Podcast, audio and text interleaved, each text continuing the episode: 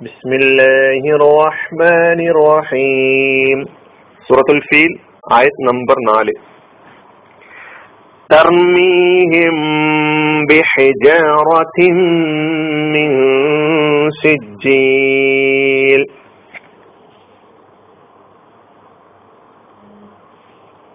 ചൂളയിൽ ചുട്ടെടുത്ത കല്ലുകൊണ്ട് അവ അവരെ എറിയുന്നു ചൂളയിൽ ചുട്ടെടുത്ത കല്ലുകൊണ്ട് അവ അവരെ എറിയുന്നു.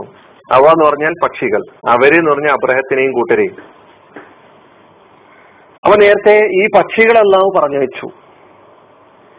ഇവരുടെ കൈ ഇവരുടെ കൊക്കിലും കാലിലും ഒക്കെ കല്ലുകളുണ്ടെന്ന് പറഞ്ഞു. ആ കല്ലുകൾ എപ്രകാരമുള്ളതായിരുന്നു? എപ്രകാരമുള്ള കല്ലുകൾ കൊണ്ട് ഇവരെ എറി ഇവർ എറിയുകയായിരുന്നു.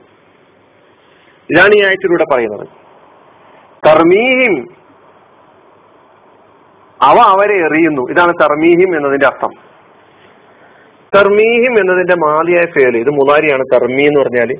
തർമി അതിന്റെ കൂടെ ഹിം ഹും എന്ന ലമീർ. റമ എന്നാണ് മാലിയായ ഫേൽ. റമ എർമി റിമായത്ത് റമ എന്ന് പറഞ്ഞ എറിഞ്ഞു എർമി എറിയുന്നു. എർമി എന്നതിന്റെ ആ പതിനാല് രൂപങ്ങളിലൂടെ പോകുമ്പോൾ തർമി. എന്നതിലേക്ക് എത്താൻ പറ്റും. അതെറിയുന്നു. അവ എന്ന് പറഞ്ഞു കഴിഞ്ഞാൽ ഈ പക്ഷികളെയാണ് സൂചിപ്പിക്കുന്നത് ഇവിടെ. കർമ്മി ഹിം അവരെ. പിന്നെ ബി ഹിജാറത്തിൻ ബി എന്ന് പറഞ്ഞാൽ എന്താർത്ഥം നിങ്ങൾക്ക് തന്നെ പറയാം. കൊണ്ട് എന്നാണ് അല്ലെ? ഇപ്പൊ ബി കൊണ്ട്. ഹിജാറത്ത് കല്ല്. ഹിജാറത്ത് കല്ല്. ഹിജാറത്ത്. മിൻ സിജീൽ സിജീലിന സിജീലിനാലുള്ള സിജീലിൽ നിന്നുള്ള മിൻ എന്ന് പറഞ്ഞാൽ ഇൽ നിന്ന്. സിജീൽ വർഗത്തിൽപ്പെട്ട കല്ല് എന്നാണ്. അല്ലെ? എന്താ സിജീൽ എന്ന് പറഞ്ഞാൽ? ചൂളയിൽ ചുട്ടെടുത്ത കട്ടകൾക്കാണ് മൺകട്ടകൾക്കാണ് സിജീൽ എന്ന് പറയുന്നത്. കുഴച്ച കളിമണ്ണ്.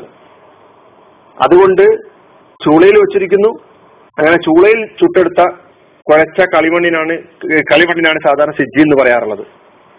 അപ്പൊ ചൂളയിൽ ചുട്ടെടുത്ത കളിമണ്ണ് മണ്ണ് എന്ന് നമുക്ക് മനസ്സിലാക്കാം സിജ്ജയിൽ അപ്പൊ ചൂടുള്ള നല്ല ചുട്ട് പഴുത്ത കല്ലുകളാണെന്നർത്ഥം ഇന്നേ വരെ കണ്ടിട്ടില്ലാത്ത അല്ലെ? കല്ലും അപ്രകാരം തന്നെയായിരുന്നു. അതുകൊണ്ടാണല്ലോ കുറെ കാലം അവർ ആ കല്ല് ചില ആളുകൾക്ക് സൂക്ഷിച്ചു വെച്ചിട്ടുണ്ടായിരുന്നു. പ്രത്യേക സ്ഥലങ്ങളിൽ നിന്ന് ദിക്കുകളിൽ നിന്നായി ഒരു സുപ്രഭാതത്തിൽ അങ്ങ് കടന്നു വരികയായിരുന്നല്ലോ ഈ പക്ഷികൾ. അവരുടെ കയ്യിലുണ്ടായിരുന്ന ആയുധങ്ങൾ ഇതായിരുന്നു. ഇവരെ നശിപ്പിക്കാൻ. അള്ളാഹു സുബാനുവ താല ഈ പക്ഷികളെ പറഞ്ഞയക്കുമ്പോൾ ഇവരെ ആക്രമിക്കാനുള്ള ആയുധമായി നൽകിയിട്ടുള്ളത് ഈ പറയപ്പെട്ട കല്ലുകളായിരുന്നു എന്നാണ് ഈ ആയത് നമ്മളോട് പറയുന്നത്. ഒന്നുകൂടി തർമീഹിം